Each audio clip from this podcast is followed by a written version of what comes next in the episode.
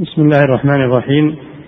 الحمد لله رب العالمين والصلاة والسلام على نبينا محمد وعلى آله وأصحابه أجمعين. أما بعد قال المؤلف رحمه الله تعالى في بيان الصلوات المسنونة واستسقاء إذا أجدبت الأرض وقحط المطر. بسم الله الرحمن الرحيم. الحمد لله رب العالمين صلى الله وسلم على نبينا محمد وعلى آله وأصحابه أجمعين. والاستسقاء طلب السقيا. طلب السقيا عند الحاجة إلى الماء. والمراد به هنا طلب إنزال المطر من الله سبحانه وتعالى عند الحاجة إليه. إذا قلت المياه وأجدبت الأرض الناس بحاجة إلى المطر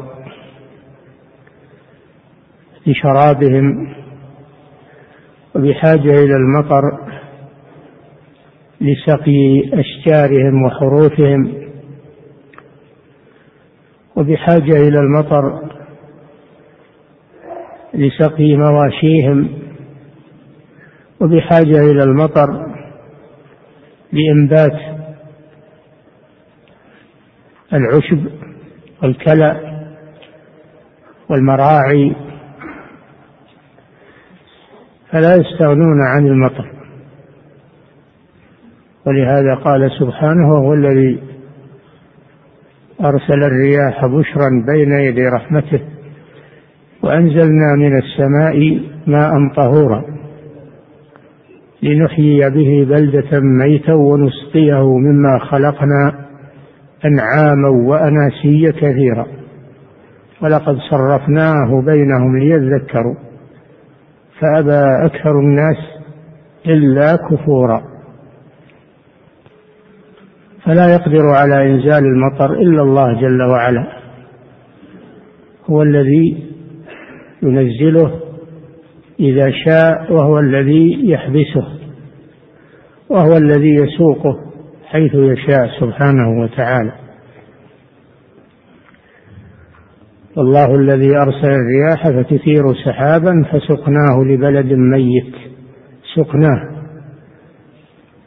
في الآية ولقد صرفناه صرفناه بينهم. فلا يقدر على ذلك إلا الله جل وعلا. قال تعالى وهو الذي ينزل الغيث. قال تعالى أفرأيتم الماء الذي تشربون؟ أأنتم أنزلتموه من المزن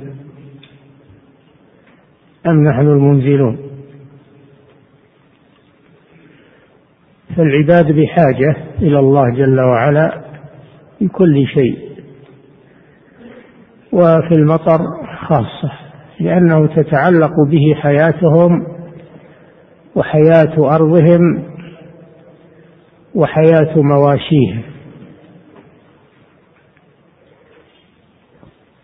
والاستسقاء سنة سنة نبوية فقد استسقى موسى عليه السلام لقومه.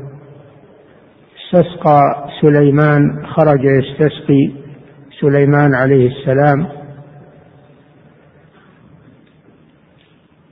فرأى نملة مستلقية على ظهرها رافعة قوائمها إلى السماء وهي تقول اللهم إنا خلق من خلقك فلا تمنع عنا بذنوبنا فضلك. فقال عليه السلام لقومه ارجعوا فقد سقيتم بدعوة غيركم. واستسقى نبينا محمد صلى الله عليه وسلم. استسقى على المنبر في خطبة الجمعة. واستسقى صلى الله عليه وسلم يعني خرج بأصحابه إلى المصلى إلى مصلى العيد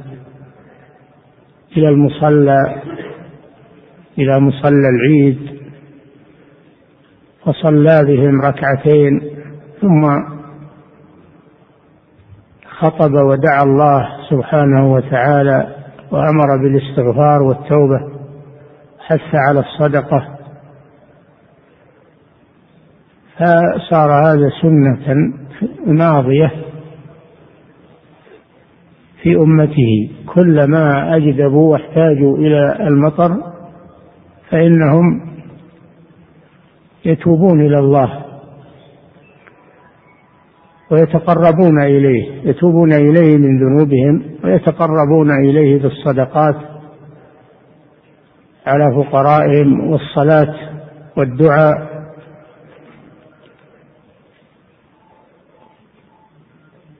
فهذا هو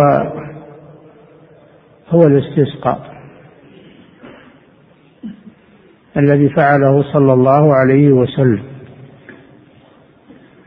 واستسقى مرة ثالثة من غير خطبة ومن غير صلاة وإنما رفع يديه فدعا الله سبحانه وتعالى وأصحابه يؤمنون على دعائه فسقاهم الله سبحانه وتعالى. والاستسقاء ليس خاصا بأهل البلد بل حتى المسافرون إذا احتاجوا إلى الماء والبوادي فإنهم يستسقون ويدعون الله سبحانه وتعالى ويظهرون له الضراعة لأنه ما حبس عنهم إلا بسبب ذنوبهم فيتوبون إلى الله. ويستغفرونه.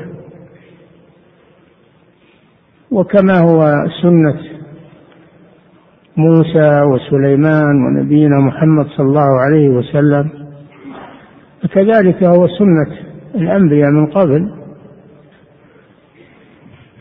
فهود عليه السلام قال لقومه ويا قوم استغفروا ربكم ثم توبوا إليه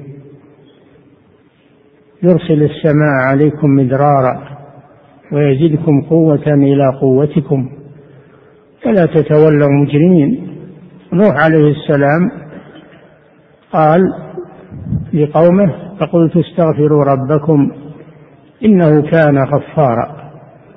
يرسل السماء عليكم مدرارا ويمددكم بأموال وبنين ويجعل لكم جنات ويجعل لكم أنهارا. فهذه سنة الأنبياء عليهم الصلاة والسلام أنهم يأمرون بالاستسقاء والاستغفار عند الحاجة إلى نزول المطر. نعم. ولذلك عقد المؤلفون في كتبهم بابا سمونه باب الاستسقاء ليبينوا أحكامه ليبينوا أحكامه وليبينوا أنه سنة ثابتة مستمرة كلما احتاج الناس إلى فعلها فعلوها. نعم. واستسقاء إذا أجدبت الأرض وقحط المطر. هذا سبب الاستسقاء. إذا أجدبت الأرض بالنبات قحط المطر يعني وتوقف المطر وقلت المياه في الآبار وفي الأودية وملازم المياه. فإنهم حينئذ يتوجهون إلى الله جل وعلا بالدعاء والاستغفار. والله قريب مجيب. إذا صدق العباد في توبتهم ودعائهم فإن الله قريب مجيب. نعم. وصفتها وأحكامها كعيد. صفة صلاة الاستسقاء كعيد. فهي ركعتان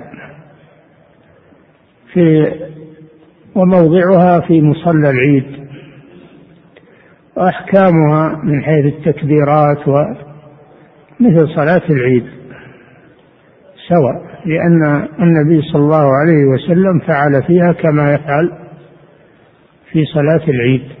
نعم.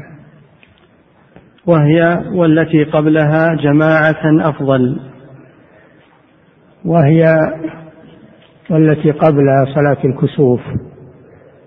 تفعل فرادى وتفعل جماعة وفعلها جماعة أفضل لأن الاجتماع اجتماع المسلمين ودعواتهم لها مكانة عند الله وربما يكون فيهم من يستجيب الله دعاءه.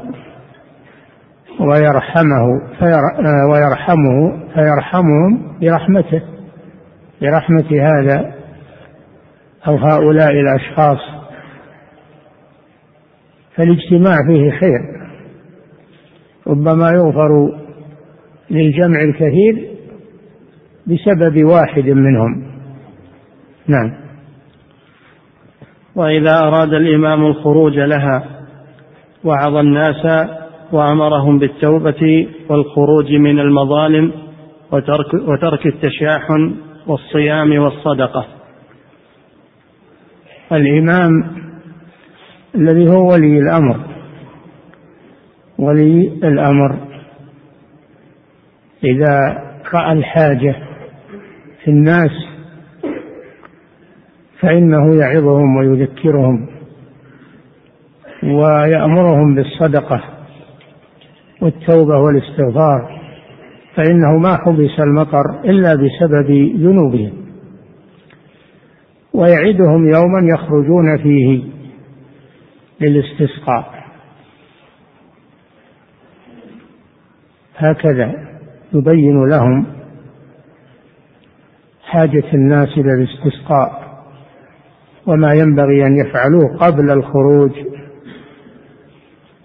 ويحدد لهم الوقت الذي يخرجون فيه. نعم. وإذا أراد الإمام الخروج لها وعظ الناس وأمرهم بالتوبة. وكان هذا إلى الآن وإلى عهد قريب أن ولي الأمر يكتب نصيحة تقرأ في المساجد يعظ الناس ويذكرهم بحاجتهم إلى الاستسقاء ويأمرهم بالتوبة والاستغفار. نعم. وعظ الناس وأمرهم بالتوبة والخروج من المظالم والخروج من المظالم. إذا كان عندهم مظالم للعباد في نفس أو مال أو عرض فإنهم يؤدون المظالم ويتخلصون منها حتى يجيب الله دعاءهم. نعم. والخروج من المظالم وترك التشاحن.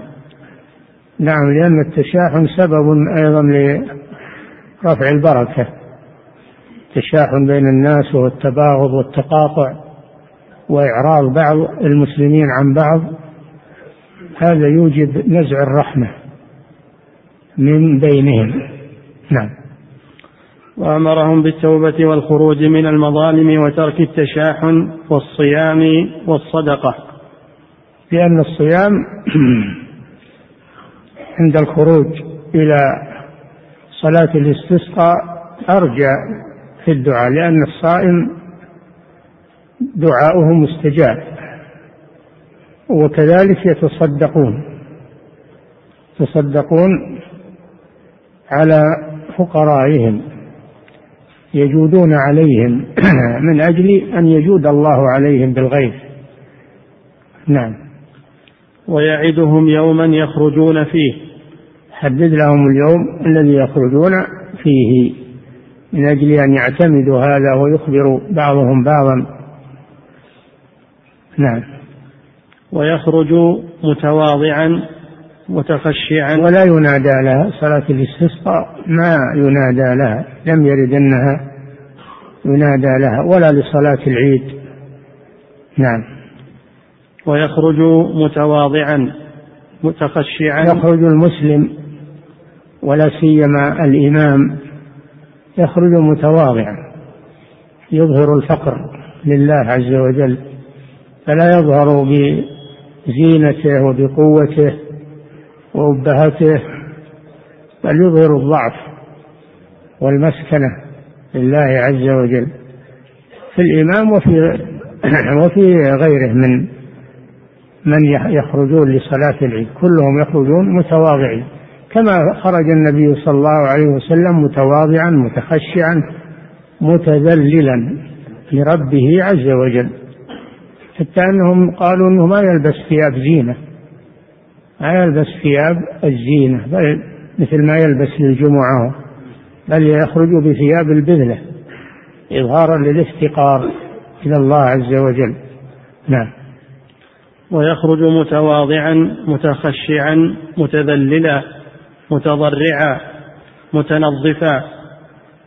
نعم. لا مطيبا.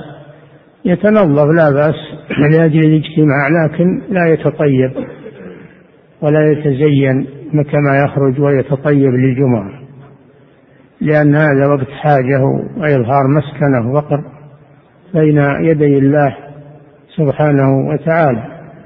حتى ولو كان غنيا أو ملكا أو أميرا يقدر على التزين بالثياب والتجمل فإنه الأولى ألا يفعل ذلك. نعم. ومعه أهل الدين والصلاح والشيوخ يحث أهل الدين لأن لأنهم أقرب إلى إجابة الدعوة فيحث أهل الصلاح والعبادة والتقى على الخروج لأنهم أحرى بالإجابة. أهل الدين والصلاح والاستقامة فإنهم أحرى أحرى بقبول الدعاء. نعم. ومعه أهل الدين والصلاح والشيوخ. والشيوخ كبار السن أيضا كبار السن من المسلمين لأنهم أحرى بقبول الدعاء ولأنهم يظهرون ضعفهم وكبرهم حاجتهم. نعم. ومميزي الصبيان. وكذلك يخرجون بالمميزين من الصبيان لأن لأنهم ليس لهم ذنوب فأحرى أن يكون دعاؤهم مستجابا. نعم. أما الذين دون التمييز فلا حاجة إلى إخراجهم. نعم.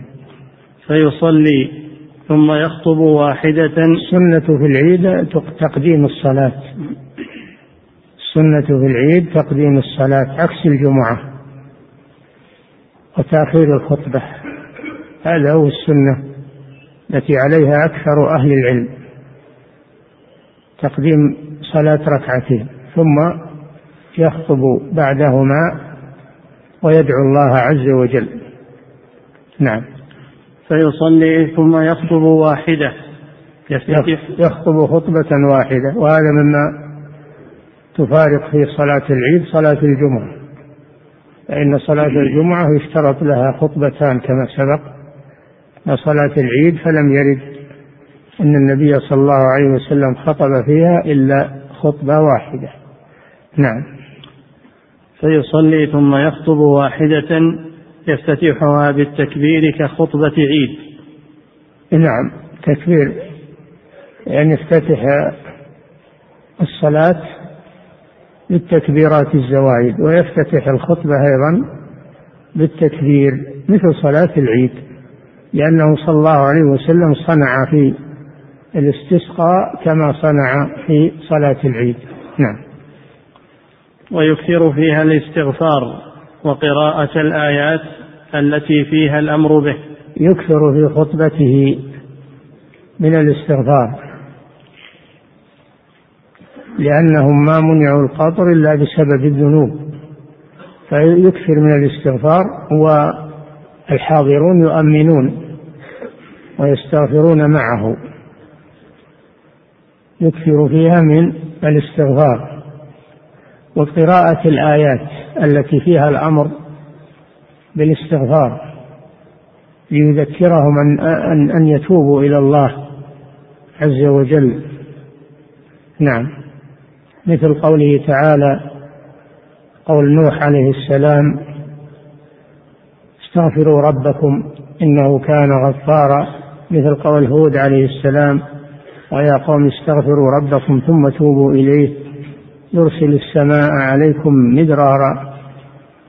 والآيات التي فيها الأمر بالاستغفار والتوبة. نعم. ويرفع يديه. نعم. في خطبة الجمعة هذا مما تفارق فيه خطبة الاستسقاء خطبة الجمعة. خطبة الجمعة يدعو لكن لا يرفع يديه. رفع اليدين في دعاء خطبة الجمعة بدعة.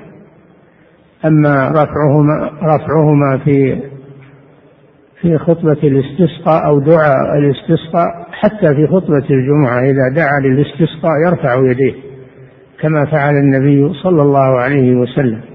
نعم. ويرفع يديه وظهورهما نحو السماء.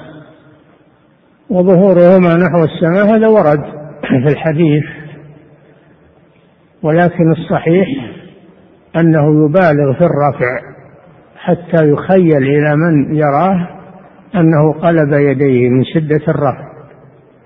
كان صلى الله عليه وسلم يرفع يديه في دعاء الاستسقاء حتى يرى بياض أبيطيه عليه الصلاة والسلام.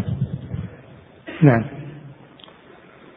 فيدعو بدعاء النبي صلى الله عليه وسلم ومنه اللهم أسقنا غيثا مغيثا هذا قراءة الآيات التي فيها الاستغفار يدعو بدعاء النبي صلى الله عليه وسلم في الاستسقاء. ومنه اللهم أسقنا غيثا مغيثا هنيئا مريئا عاجلا غير آجل وإلى بقية الدعاء الذي ورد عنه صلى الله عليه وسلم. نعم. فيدعو بدعاء النبي صلى الله عليه وسلم ومنه لأنه أحرى بالإجابة. دعاء النبي صلى الله عليه وسلم أحرى بالإجابة. وإذا كان لا يحفظه يدعو بغيره من طلب الغيث وطلب السقيا وإنزال المطر. نعم. ومنه اللهم أسقنا غيثا مغيثا إلى آخره.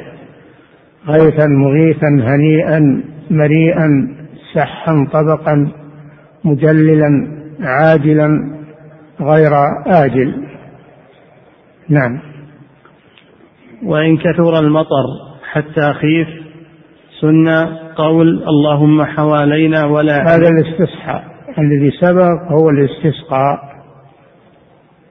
الاستصحاء إذا زادت الأمطار إذا زادت الأمطار وخيف الضرر فإنه يدعو الله بأن تنقشع وأن وأن تستصحي السماء وأن يكون المطر خارج البنيان. اللهم على الآكام والضراب وبطون الأودية ومنابت الشجر اللهم حوالينا ولا علينا. هكذا دعا النبي صلى الله عليه وسلم لما كثرت الأمطار. وذلك أنه صلى الله عليه وسلم كان يخطب في الجمعة والسماء صحو وهم مجدبون. فدخل أعرابي من باب المسجد فقال يا رسول الله هلكت الأموال وانقطعت السبل فادعوا الله أن أن يسقينا. فرفع النبي صلى الله عليه وسلم يديه ودعا الله بالسقيا فنشأت سحابة نشأت سحابة في الحال وتوسعت ثم رعدت ثم أمطرت. فخرجوا يمشون في في السيل والمطر. واستمر المطر اسبوعا كاملا ما رأوا الشمس حتى خشوا من الغرق. فدخل هذا الاعرابي من نفس الباب الذي دخل منه في الأول. فقال يا رسول الله هلكت الأموال وانقطعت السبل ادعو الله أن آه، أن يمسكها عنا. فرفع النبي صلى الله عليه وسلم يديه فقال اللهم حوالينا ولا علينا. اللهم على الآكام والضراب وبطون الأودية ومنابت الشجر. فأقلعت وخرجوا يمشون في الشمس. هذا يسمى بالاستصحاء نعم. وإن كثر المطر حتى خيف. سن قول اللهم حوالينا ولا علينا. اللهم على الضراب والآكام. الضراب صغار المرتفعات. والآكام المرتفعات التي دون الجبل. تسمى الربوة. نعم. اللهم على الضراب والآكام. وبطون الأودية. بطون الأودية لأن بحاجة إلى الماء يتخزن في الأرض ويغذي الآبار. نعم. ومنابت الشجر. ومنابت الشجر لأنه الشجر بحاجة إلى السقيا فيجنبها الله المباني. نعم. ربنا ولا تحملنا ما لا طاقة لنا به. الآية. نعم لأن كثرة المطر هذا من تحميل الناس ما لا يطيقون. نعم. كتاب الجنائز. نعم. بقي من أنواع الصلوات صلاة الجنازة. ولما كان لا بد من مقدمة في أحكام المريض وأحكام الميت إذا مات خرجت روحه. من تغسيله وتكفينه والصلاة عليه وحمله ودفنه فإن هذا الباب يتضمن هذا كله. وكل مسلم بحاجة إلى معرفة هذا الباب لأن الله جل وعلا حكم بالموت على كل حي. قال سبحانه كل من عليها فان ويبقى وجه ربك ذو الجلال والإكرام. كل نفس ذائقة الموت. والجنازة لها أحكام يبينها في هذا الكتاب. وهذا من من فضائل هذا الدين الإسلامي.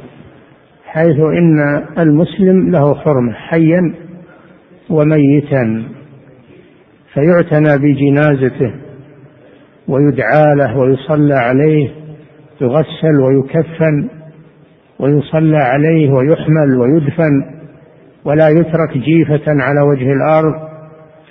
كل هذا من العناية بالمسلم. فدين الإسلام دين كامل لحالة الحياة وحالة الموت. نعم. ترك الدواء أفضل. المريض إذا أصابه المرض لا مانع أنه يتعالج. لا مانع أنه يتعالج فهو مباح العلاج مباح. قوله صلى الله عليه وسلم تداووا ولا تداووا بحرام. ولقوله صلى الله عليه وسلم ما أنزل الله داء إلا أنزل له دواء علمه من علمه وجهله من جهله. فالذي أنزل الداء أنزل الدواء. فتداوي المريض مباح ليس واجبا ولا مستحبا وإنما هو مباح. إن فعله فلا حرج وإن تركه فلا إثم. هذا هو المباح. المباح ما ما لا يثاب فاعله ولا يعاقب تاركه. هو مستوي الطرفين. ومن العلماء من يرى أن التداوي مستحب ومنهم من يرى أنه واجب لكن الذي عليه المذهب أنه مباح. أنه مباح وليس بواجب. هذه مسألة الدواء لكن يكون الدواء بما أباح الله عز وجل. يكون بالأدوية المباحة التي يعرفها الأطباء ويكون بالرقية بالقرآن والسنة والأدعية الشرعية. هكذا يكون العلاج ولا يكون العلاج بما حرم الله من الشرك والذبح لغير الله والذهاب إلى الكهان والسحرة والمشعوذين والتداوي بالمواد المحرمة في الخمر أو غيرها. لقوله صلى الله عليه وسلم ولا تداووا بحرام قال ابن مسعود رضي الله عنه إن الله لم يجعل شفاءكم فيما حرم عليكم رواه البخاري ويروى مرفوعا إلى النبي صلى الله عليه وسلم فلا يجوز التداوي بالمواد المحرمة والأدوية المحرمة. وأشد من ذلك الذهاب إلى السحرة والكهان والمشعوذين والمنجمين ثم يأمرونه بالشرك بالله فيذبح لغير الله ويفعل أو يستغيث لغير الله أو يذهب إلى إلى القبور إلى قبور الأولياء والأضرحة ويطلب من الموتى أن يشفوا مريضه أو أن يشفيه الله. كل هذا شرك بالله عز وجل شرك أكبر يخرج من الملة. قال صلى الله عليه وسلم ليس منا من سحر أو سحر له أو تكهن أو تكهن له أو تطير أو تطير له. قال عليه الصلاة والسلام من أتى كاهنا فصدقه بما يقول فقد كفر بما أنزل على محمد صلى الله عليه وسلم.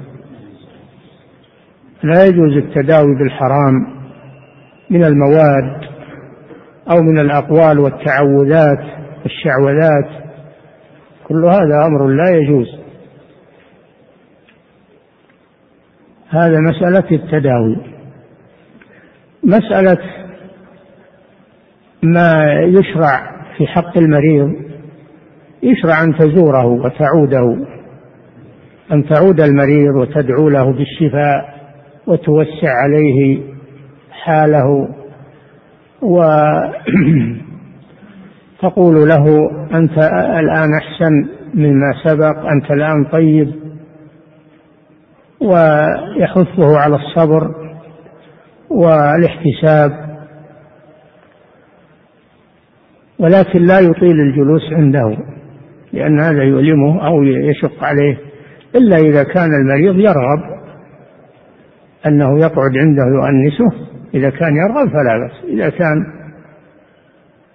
أنه لا يعرف رغبة المريض فإنه يجلس عنده بقدر ما يسأله عن حاله ويفتح ويفتح له باب الأمل بالله عز وجل وحسن الظن بالله. فإن الكلام الطيب يوسع صدر المريض. خلاف الكلام القنوط واليأس فإنه يضيق على المريض. ولو رأيته في حال حرجة رأيته في مرض شديد فإنك تخفف عليه تخفف عليه وطأة المرض. وتقول له حسن الظن بالله والله قريب مجيب. وكم من مريض شفاه الله وتوسع عليه الأمر. هذا ما ينبغي وكذلك لا تزوره كل يوم إنما تزوره يوما بعد يوم. لا تكرر عليه الزيارة إلا إذا كان يرغب ذلك. كذلك تذكره بالوصية. تقول له الوصية مستحبة ولو أن الإنسان صحيح وقوي فالوصية مستحبة. ولا تقرب أجلا ولا تبعد أجلا. فنشير عليك أنك تكتب الوصية والوصية على قسمين. وصية يجب كتابتها وهي ما إذا كان عليه ديون للناس أو عنده أمانات أو ودايع غير مكتوبة وغير موثقة أو أو للناس عنده أشياء ودعوها عنده فيكتب ماله وما عليه. قال صلى الله عليه وسلم ما حق امرئ يبيت ليلتين إلا ووصيته عنده. قال ابن عمر راوي الحديث رضي الله عنه فما مضت علي ليلة إلا ووصيتي عندي. أما الوصية المستحبة فهي أن يوصي بشيء من ماله في سبيل البر والإحسان ليجري نفقه عليه بعد موته.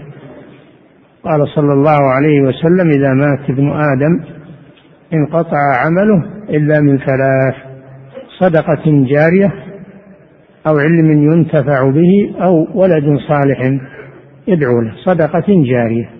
هذا يراد به الوقف ويراد به الوصية التي تستمر. تستثمر ويساعد منها الفقراء وتمول منها المشاريع الخيرية. هذا يجري أجرها على صاحبها بعد موته فتأمره بالوصية. الوصية الواجبة والوصية آه، المستحبة. نعم. وسن استعداد للموت. سن الاستعداد للموت. حتى لو انك صاحي وقوي ومعافى وشاب لا تأمن الموت. قال صلى الله عليه وسلم أكثروا من ذكر هذه اللذات يعني الموت.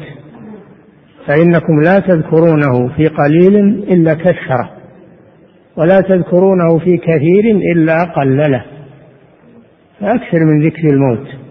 وتوقع الموت في كل يوم. في كل يوم. ولهذا قال صلى الله عليه وسلم لابن عمر كن في الدنيا كأنك غريب أو عابر سبيل. وكان ابن عمر رضي الله عنه يقول عنهما يقول إذا أصبحت فلا تنتظر المساء وإذا أمسيت فلا تنتظر الصباح.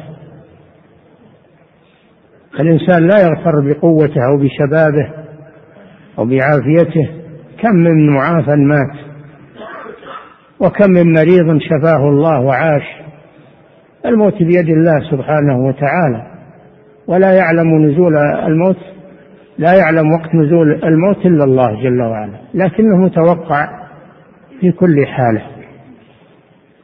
قل إن الموت الذي تفرون منه فإنه ملاقيكم. العادة أن اللي تفر منه يكون وراك لكن الموت تفر منه قدامك. فإنه ملاقيكم. ربما تكون أنت رايح اللمة. ربما تكون أنت رايح اللمة.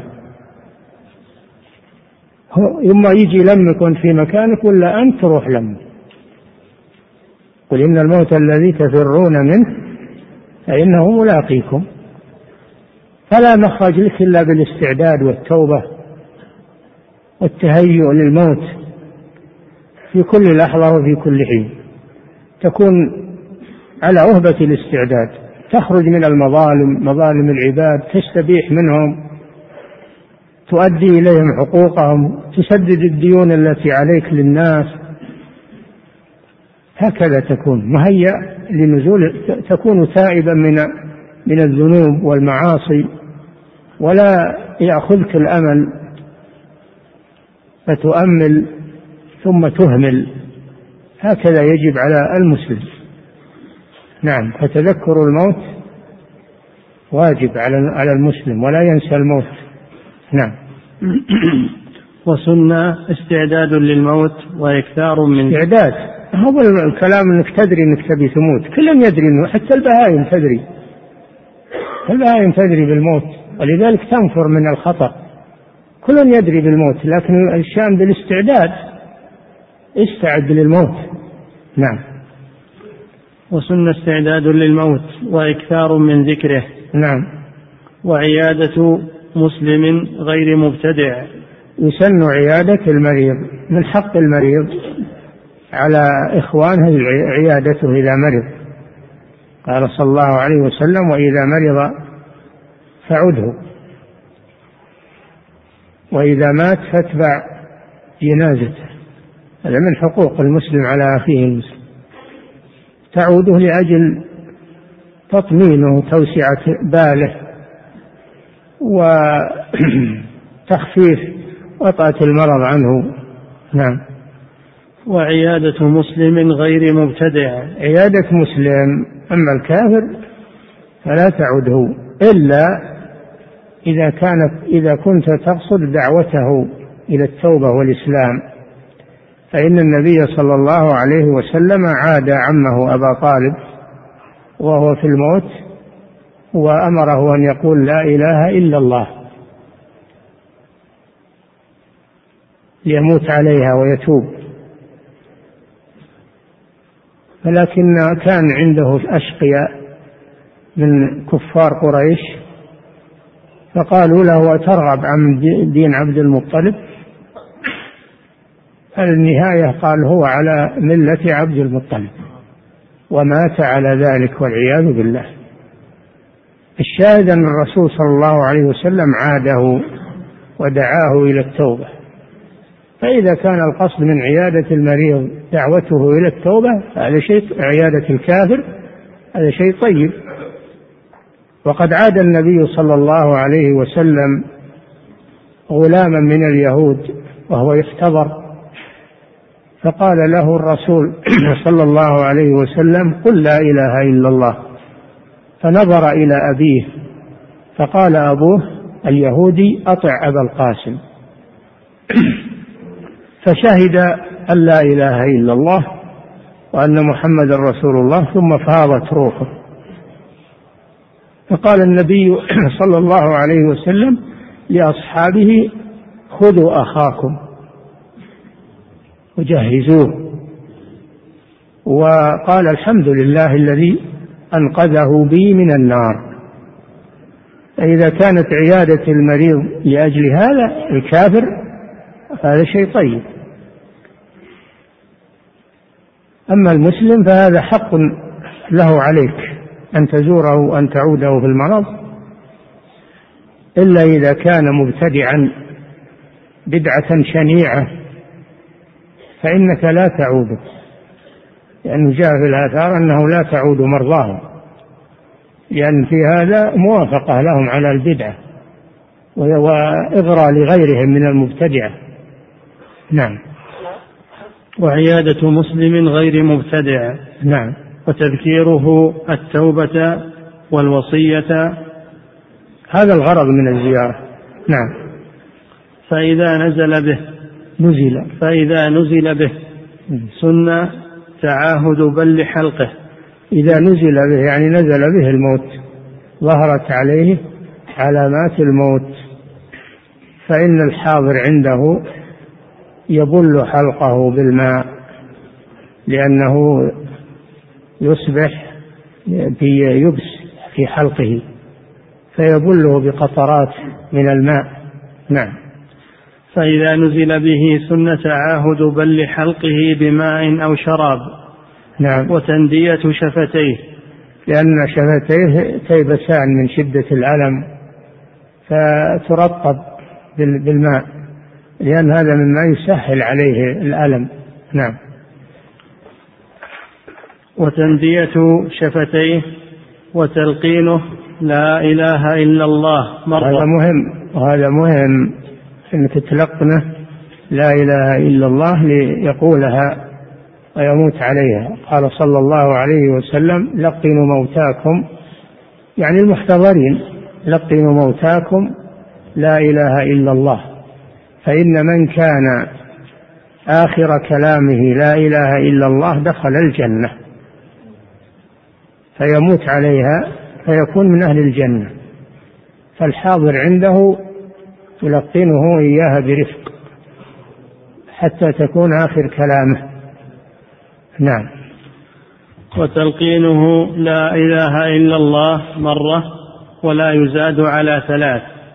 لأنه ربما يضجر إذا كررت عليه يضجر فأنت تتحين انتباهه فتقول لا إله إلا الله ولا تقل قل.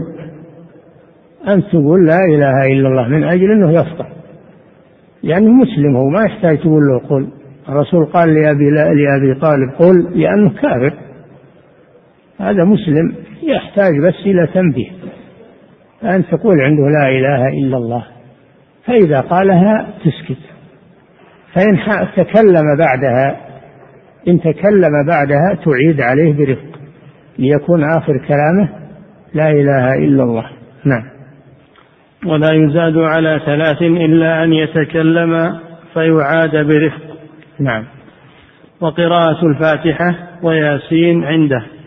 هذا لم يثبت عن النبي صلى الله عليه وسلم. قراءة الفاتحة لم يرد فيها شيء فيما أعلم. أما ياسين ورد فيها حديث ضعيف لا يحتج به. فلا تسمى القراءة عند الميت نعم. وتوجيهه إلى القبلة. نعم يستحب توجيهه إلى القبلة حالة الاحتضار. قوله صلى الله عليه وسلم الكعبة قبلتكم أحياء وأمواتا. نعم. وإذا مات تغميض عينيه. وإذا خرجت روحه إذا خرجت روحه فإنها تجحظ عيناه تجحظ عيناه فيرد جفنه على حدقة عينه ويغمض لأن جحوظ عينيه فيه تشويه ويدخله الهواء يدخل أيضا الهواء في عينيه فيغمض. لأن النبي صلى الله عليه وسلم غمض أبا سلمة رضي الله عنه. لما مات أغمض الرسول صلى الله عليه وسلم عينيه وقال إن الروح إذا قبض تبعه البصر. نعم. وإذا مات تغميض عينيه وشد لحييه. إذا مات ينفتح فمه. ربما يكون مشوها ويدخله الهواء ويفسد الجسم فيشد لحياه. لأن يضم فكه الأسفل إلى فكه الأعلى ويوضع شيء يمسك. آه، الفك لا لا ينفتح. نعم. وتليين مفاصله.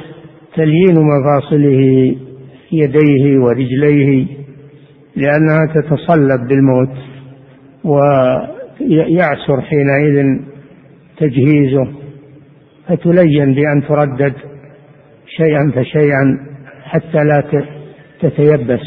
نعم. وخلع ثيابه.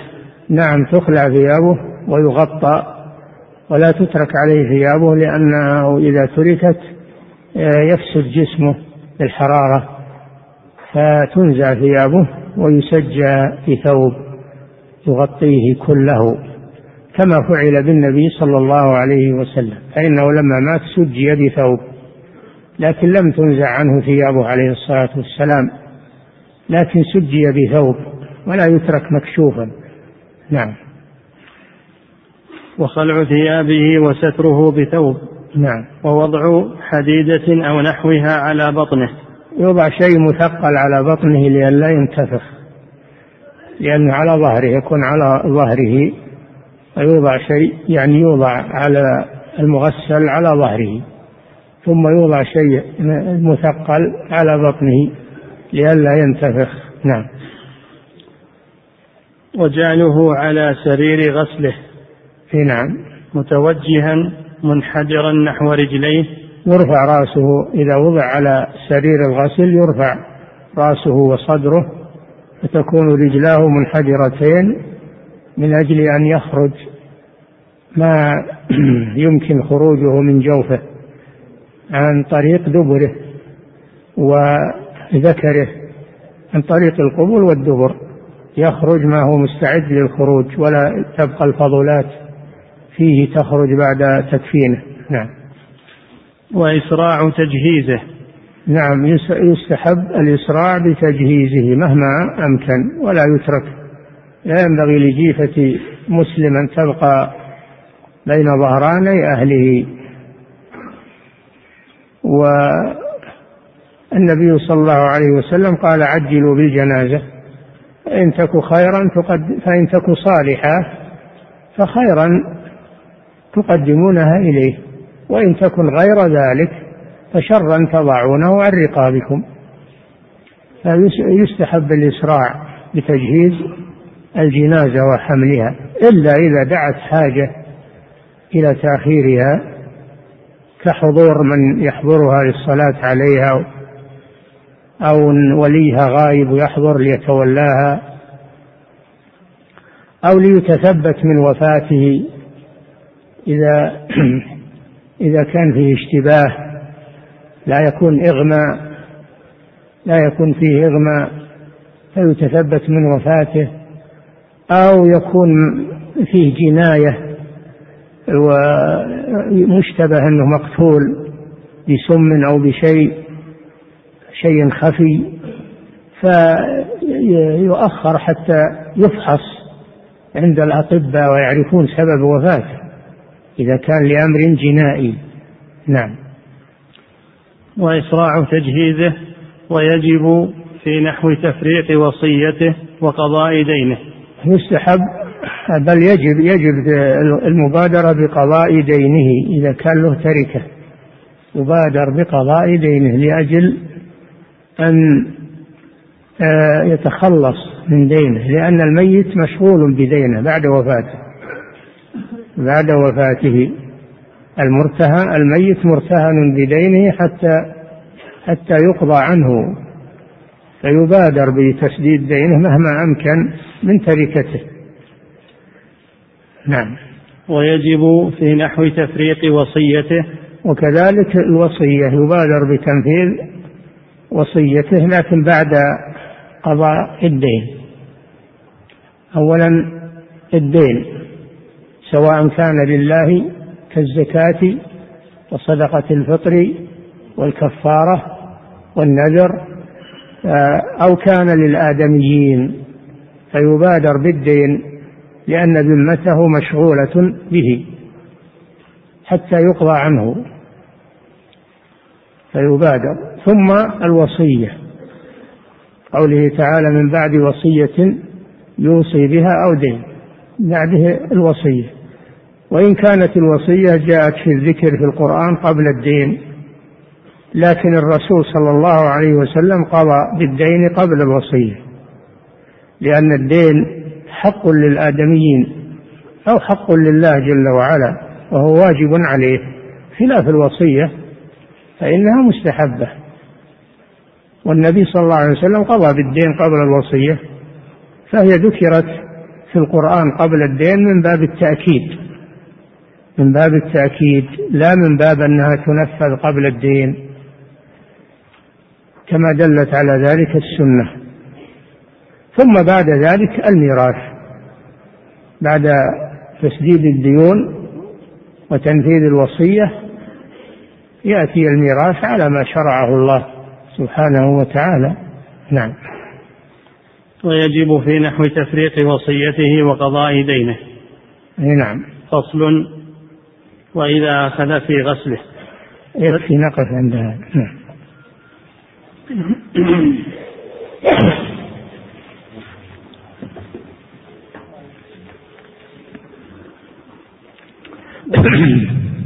يقول فضيلة الشيخ وفقكم الله. من قول النبي صلى الله عليه وسلم من أتى ساحرا أو عرافا فصدقه بما يقول فقد كفر بما أنزل على محمد. السؤال هل الإتيان يراد به المجيء المعروف أم يدخل فيه الاتصال عليه عن طريق الهاتف أو عن طريق قناة فضائية؟ يشمل هذا يشمل الذهاب إليه بالنفس أو الذهاب إليه بالسؤال من طريق من طريق وسائل الاتصال المعهودة الآن. فإنها مثل الذهاب إليه. تدخل في ذلك. نعم. يقول فضيلة الشيخ وفقكم الله هناك أناس في بعض محلات العطارة يقومون ببيع ظروف وأوراق مكتوب بها أو مكتوبة بماء الزعفران المقروء فيه. هل يباح استعمالها؟ أنتم تعلمون حرص الناس على الدراهم وعلى تحصيل الدراهم ومن ذلك ما ذكره السائل إنهم يبيعون الأوراق المكتوب عليها شيء من القرآن من أجل الحصول على المال وهذا توسع لا ينبغي إنما الرقيه عند الحاجة لا بأس انه يكتب القرآن على شيء طاهر من إناء أو صحن أو أوراق ثم يغسل ويسقى المريض نحوه. هذا لا بأس به لأنه من الرقية. لكن هذا عند الحاجة. أما أن يتوسع في هذا فهذا لا ينبغي. لكن إذا تأكدت أن هذه الأوراق ليس فيها إلا القرآن فلا بأس أن تشتريها.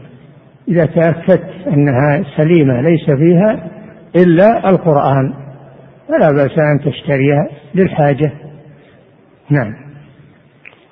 يقول فضيلة الشيخ وفقكم الله ذكر محقق كتاب أخصر المختصرات طريقة, طريقة لتغميض عيني الميت إذا غفل عن إغماضه. يقول إذا غفل عن إغماض الميت. نعم يقول فيمسك رجل بعضديه وآخر بإبهامي رجليه فإنها تغمض عيناه هل هذا قول صحيح؟ والله ما أدري هذا ما أعرفه ما أدري نعم يقول فضيلة الشيخ وفقكم الله في زمان في زماننا هذا المحقق ولا المعلق؟ صاحب كشف المخدرات ها؟ صاحب كشف المخدرات البعلي هو اللي ذكره هو اللي ذكرها؟ نعم. هذه طريقة قديمة إذا الله أعلم ما أدري. نعم. يقول فضيلة الشيخ وفقكم الله في زماننا هذا ومع كثرة الفتن فتن الشبهات والشهوات هل يباح لنا تمني الموت؟ النبي صلى الله عليه وسلم يقول لا يتمنين أحدكم الموت لضر نزل به فإن كان لا بد فاعلا. فليقل اللهم أحيني ما كانت الحياة خيرا لي وتوفني إذا كانت الوفاة خيرا لي. فيفوض الأمر إلى الله سبحانه وتعالى. هذا الذي ورد عن النبي صلى الله عليه وسلم.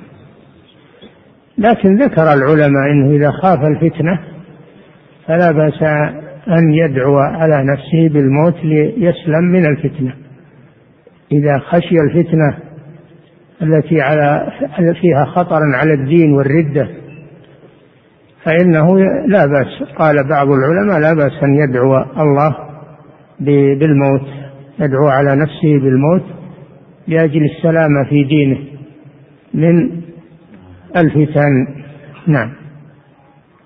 يقول فضيلة الشيخ وفقكم الله إذا كثر المطر في منطقة من المناطق والبلاد كلها كلها تستسقي بأمر من ولي الأمر. فهل يصلي أهل هذه البلدة التي كثر فيها المطر مع المسلمين صلاة استسقاء ويدعون بدعاء الاستصحاء ما هو الاستصحاء لا يصلى له صلاة استصحاء هذا يدعى يدعى دعاء مجرد دعاء. وإن صادف خطبة الجمعة فيدعى في خطبة الجمعة كما فعل النبي صلى الله عليه وسلم. أما يصلى الاستسقاء من أجل الاستصحاء لا ما يصلى. نعم. يقول فضيلة الشيخ وفقكم الله هل ورد عن النبي صلى الله عليه وسلم أن المأمومين أن المأمومين بعد خطبة الاستسقاء يقفون رافعي أيديهم ويدعون طويلا؟ نعم.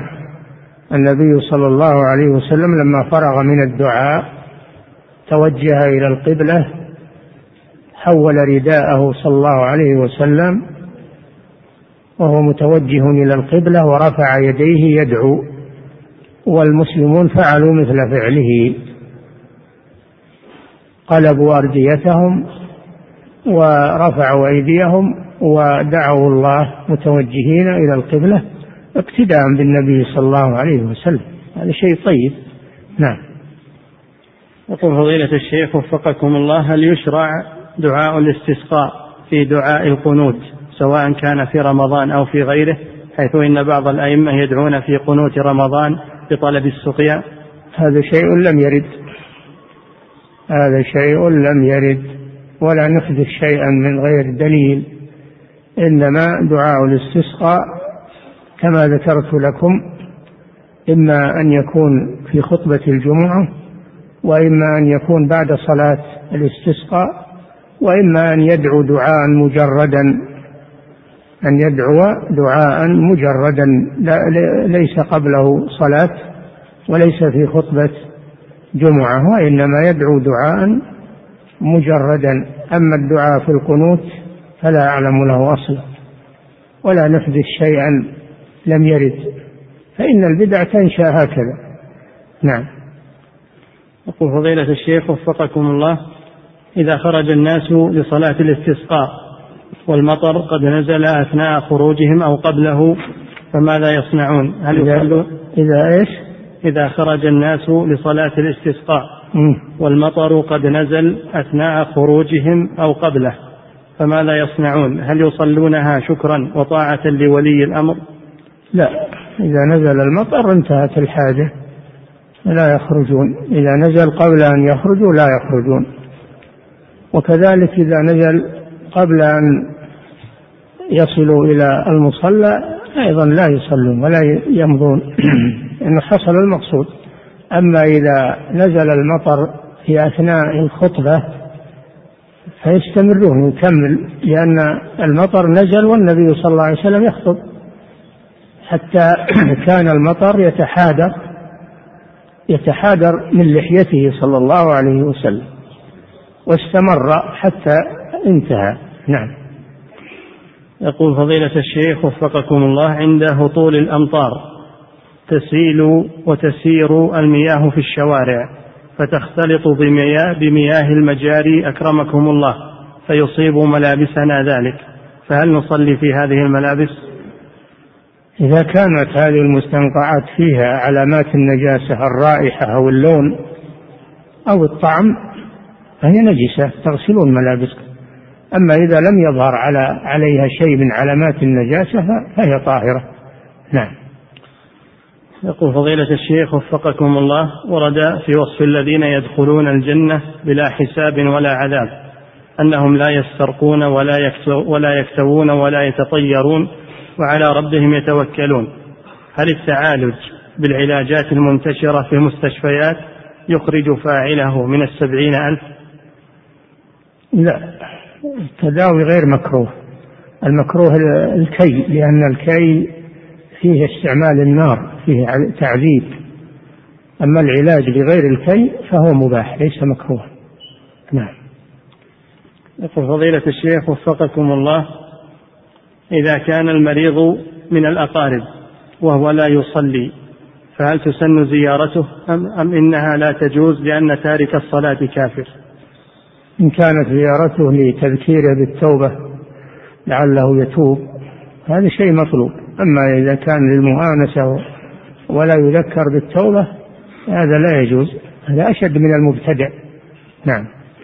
يقول فضيلة الشيخ وفقكم الله يقول ذكر المؤلف رحمه الله خطبة واحدة للاستسقاء وللعيد.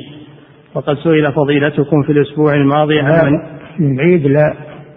العيد له خطبتان له خطبتان أما الاستسقاء فله خطبة واحدة. نعم. يقول فضيلة الشيخ وفقكم الله من أصيب بمرض فقد وش السؤال اللي يقول؟ يقول ذكر المؤلف رحمه الله خطبة واحدة للاستسقاء وللعيد. وقد سئل فضيلتكم في الأسبوع الماضي أمن يخطب خطبة العيد خطبة واحدة؟ فذكرتم أن هذا من شذوذ بعض من يخالف فما هو الحق في ذلك؟ نعم هو كذلك. العيد له خطبتان لكنهما مستحبتان والجمعة لها خطبتان لكنهما شرطان لصحتها. في فرق بين خطبتي الجمعة خطبتي العيدين. الجمعة شرطان لصحة الجمعة وأما خطبة العيدين فهما مستحبتان. ليستا واجبتين لكن من خطب وعمل السنة يأتي بالخطبتين يكمل السنة ولا يقصرها نعم. نعم. يقول فضيلة الشيخ وفقكم الله من أصيب بمرض فقد به عقله وصار في غيبوبة وهو يعيش على الأجهزة الطبية في المستشفيات.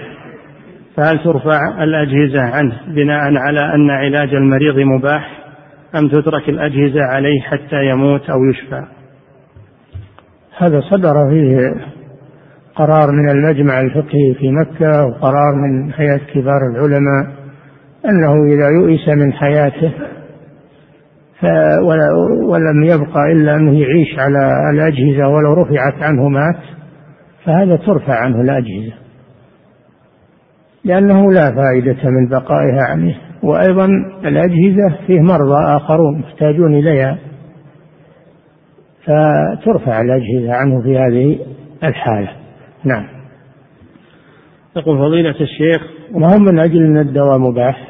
من أجل أنه ما له نتيجة بقاها عليه ما فيه نتيجة. نعم. ويعطلها على غيره. نعم. يقول فضيلة الشيخ وفقكم الله بما أن الدواء مباح فإذا قال الطبيب للمريض مثلا هذا النوع من الأكل يضر بصحتك فهل يجب على المريض أن يترك ذلك الأكل؟ نعم هذا من القابل بالعد إلى التهلكة. قال تعالى ولا تلقوا بأيديكم إلى التهلكة. فإذا قال لك الطبيب أن هذا الأكل أو هذا الشراب يسبب لك المرض أو يزيده عليك فلا يجوز لك تتناوله. لأنك بهذا تضر نفسك. النبي صلى الله عليه وسلم يقول لا ضرر ولا ضرار.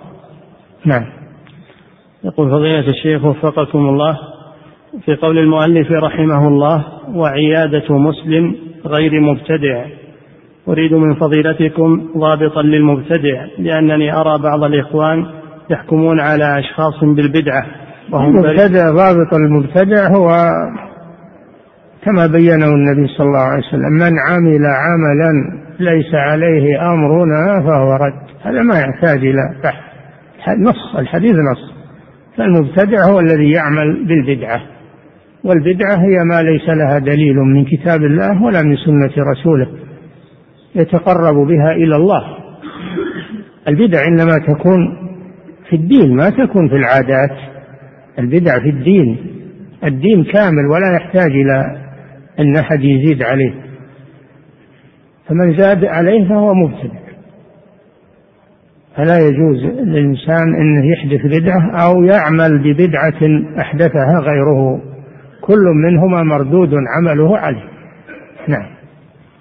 يقول فضيلة الشيخ وفقكم الله من يقول إن زيارة النبي صلى الله عليه وسلم لمرضى الكفار إن ذلك كان قبل عزة الإسلام. ولكن بعد انتشار الإسلام وعزته فإنهم لا يعادون هل هذا صحيح؟ يعني انتهت الدعوة إلى الله؟ الكلام ذا ما يقوله عالم هذا كلام جاهل. يعني بعد عزة الإسلام انتهت الدعوة إلى الله. الدعوة إلى الله مستمرة مع المرضى ومع الأصحة ومع مستمرة. ادعو إلى سبيل ربك بالحكمة موعظة الحسنة. ما قال ادعو إلى سبيل ربك إلى أن يعتز الإسلام. منين جاب هالقيد هذا؟ نعم. يقول فضيلة الشيخ وفقكم الله التداوي بالرقية هل هو نافع لجميع الأمراض فيقتصر الإنسان عليه؟ نعم. التداوي بالرقية نعم. هل هو نافع لجميع الأمراض فيقتصر الإنسان عليه؟ التداوي بالرقية نوع من أنواع العلاج وهناك أدوية أنزلها الله يعني خلقها الله فيجمع المسلم بين الرقية وبين الأدوية لا مانع من ذلك. ولا تنافي بينهم ولا يقتصر على الأدوية ويترك الرقية أو يقتصر على الرقية ويترك الأدوية المباحة. نعم. يقول فضيلة الشيخ وفقكم الله ما حكم ذبح بعض المو... بعض ما حكم ذبح بعض المواشي وتقديم لحومها إلى بعض الشيوخ القراء؟ فيقرؤون ويدعون الله لإنزال المطر. هل هذا يصادم السنة أم يدخل تحت الصدقة المستحبة عند الاستسقاء؟ هذولا يدعون للحم هم يدعون له هذا من العبث. إذا كان صادق بيتصدق يذبح الذبيحة يوزعها على الفقراء. يوزعها على الفقراء فقراء البلد. ما يؤجر بها القراء. نعم. يقول فضيلة الشيخ وفقكم الله لم يذكر المؤلف رحمه الله حث الإمام على إخراج الزكاة. ونحن نعلم أن مانع الزكاة الصدقة قال يحثهم على الصدقة. الصدقة تدخل فيها الزكاة. خذ من أموالهم صدقة تطهرهم تزكيهم بها. سماها الله صدقة. قال إنما الصدقات للفقراء. يعني الزكاة. نعم. يقول فضيلة الشيخ وفقكم الله إمام جامعنا لا يرفع يديه في صلاة الاستسقاء عند الدعاء.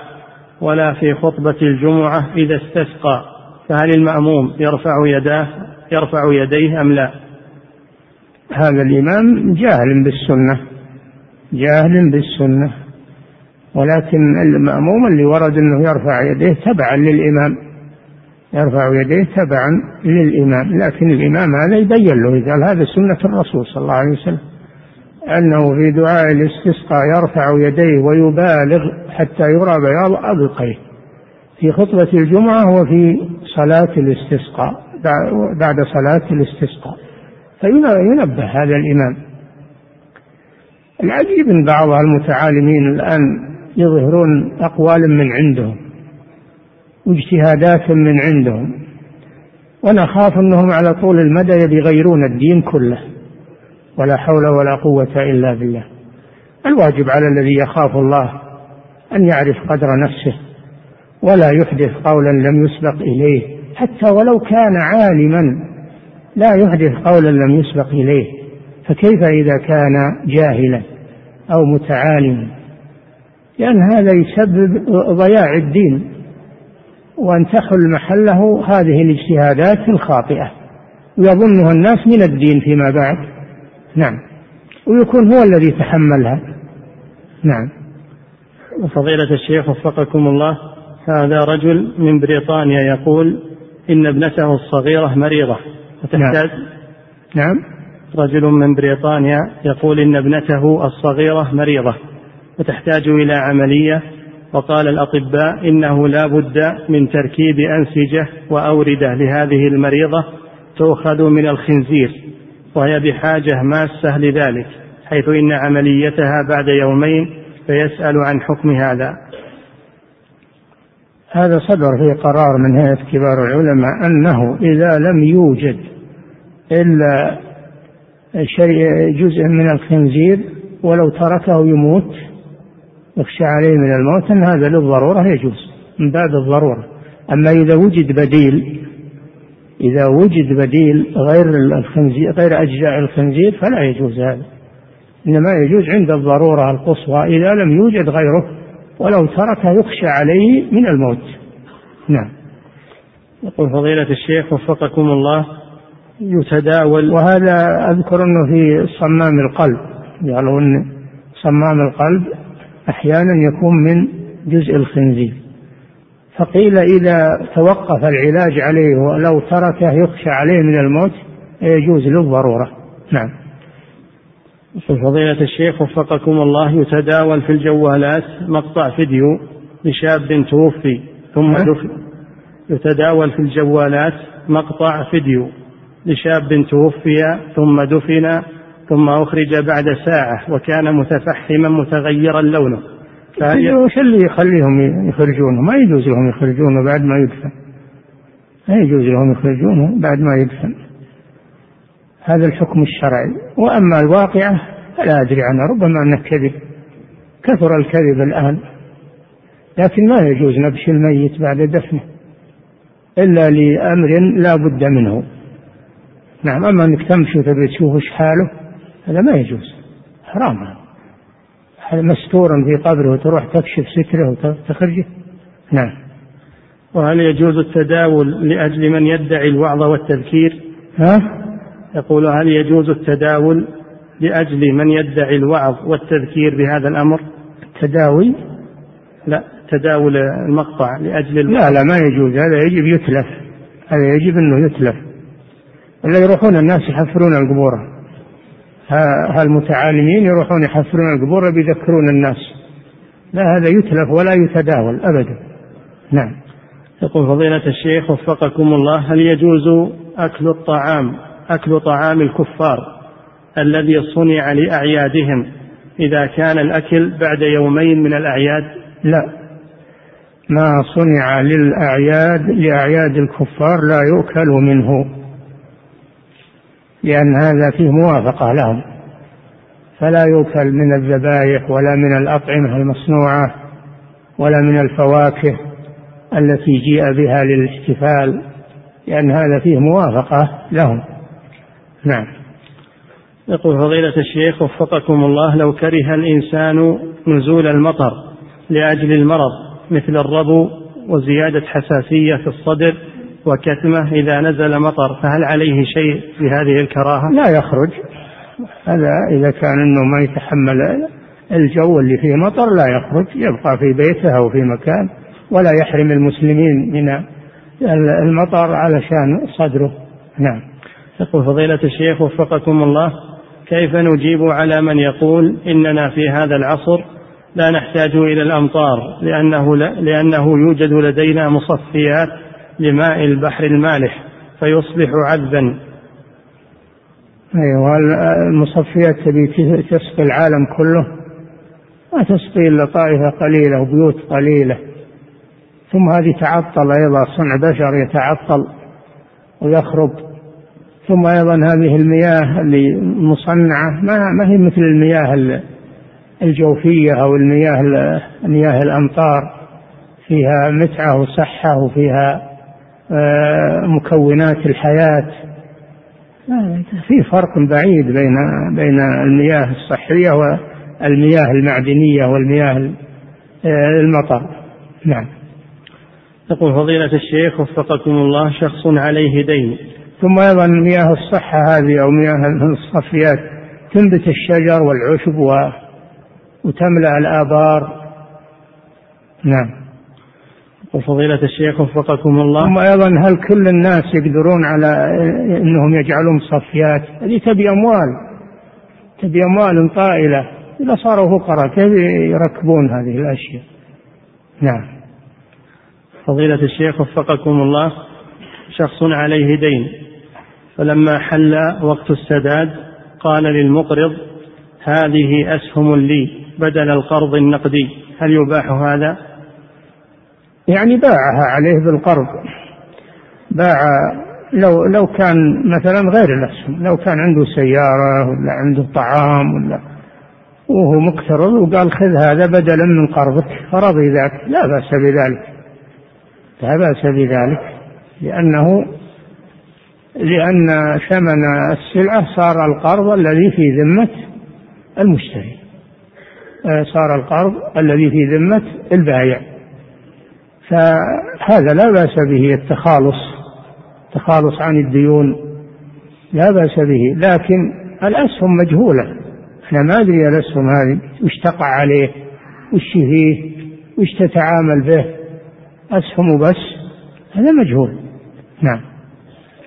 يقول فضيلة الشيخ وفقكم الله السفر بالميت للصلاة عليه في مسقط رأسه وعند جماعته ما حكم ذلك؟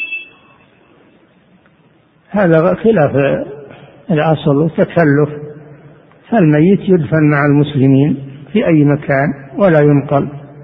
وهذا فيه أيضا فيه ضرر على الميت نفسه أنه ما يبادر بدفنه وإنما ينقل من بلد البلد والصلاة يصلون عليها المسلمون اللي عنده والبعيد يدعو له يدعو له يكفي الدعاء ولا حاجة إلى نقله. نعم. يقول فضيلة الشيخ وفقكم الله السفر للصلاة على الميت سواء كان من الأقارب أو العلماء ما حكمه؟ وإذا كان سفره لأجل الصلاة والتعزية معا ما حكم ذلك أيضا؟ السفر لا لا داعي له لا إلا إلا في حالة ما إذا كان من أقارب المريض ويحتاج أنه يحضر لتجهيز المريض و فإنه يحضر. لا يسافر يسافر لأجل تولي الجنازة وتجهيزها أما إذا كان ما ما يحتاج له في تجهيز الجنازة ودفنها فلا فلا حاجة إلى السفر. لأن هذا عبادة. ولا يسافر الإنسان من أجل عبادة إلا ما ورد الدليل مساجد الثلاثة الصلاة فيها والعبادة فيها. نعم. يقول فضيلة الشيخ وفقكم الله هل يباح الاستسقاء في قيام الليل؟ نعم. هل يباح الاستسقاء في قيام الليل؟ في قيام الليل؟ نعم. وش معنى يعني يدعو في, في, في, في السجود؟ أو يدعو في القنوت قصده؟ الدعاء في السجود تدعو الله عز وجل بكل حوائجك وحوائج المسلمين في السجود. أما بالقنوت فلم يرد أنه يدعى دعاء الاستسقاء في القنوت. نعم. يقول فضيلة الشيخ وفقكم الله إذا قلب الإمام رداءه واستقبل القبلة للدعاء في الاستسقاء فهل يلزم المأمومين القيام للدعاء أم لهم أن يدعوا وهم جلوس؟ وش يقول يقلب رداءه وهو جالس يقوم ويقلب رداءه ويتوجه إلى القبلة ويدعو. نعم. وهو واقف. والدعاء من القائم أفضل من الدعاء. من الجالس نعم. فضيلة الشيخ وفقكم الله مجموعة من الطالبات في إحدى المدارس يقولن إن عندهم مدرسة تنقل عن فضيلتكم هذا القول وهو أن الاستماع إلى الأغاني أخف وأيسر من الاستماع إلى ما يسمى بالأناشيد الإسلامية لأن الاستماع إلى الأغاني مجرد معصية وأما الاستماع للنشيد فهو بدعة. فهل هذا النقل عنكم صحيح؟ هذا غير صحيح لكن الأناشيد من الأغاني هي قسم من من الأغاني لأن يقصد بها التطريب والتلحين فهي قسم من الأغاني حكمها واحد حكمها حكم الأغاني. نعم. صلى الله وسلم على نبينا محمد وعلى آله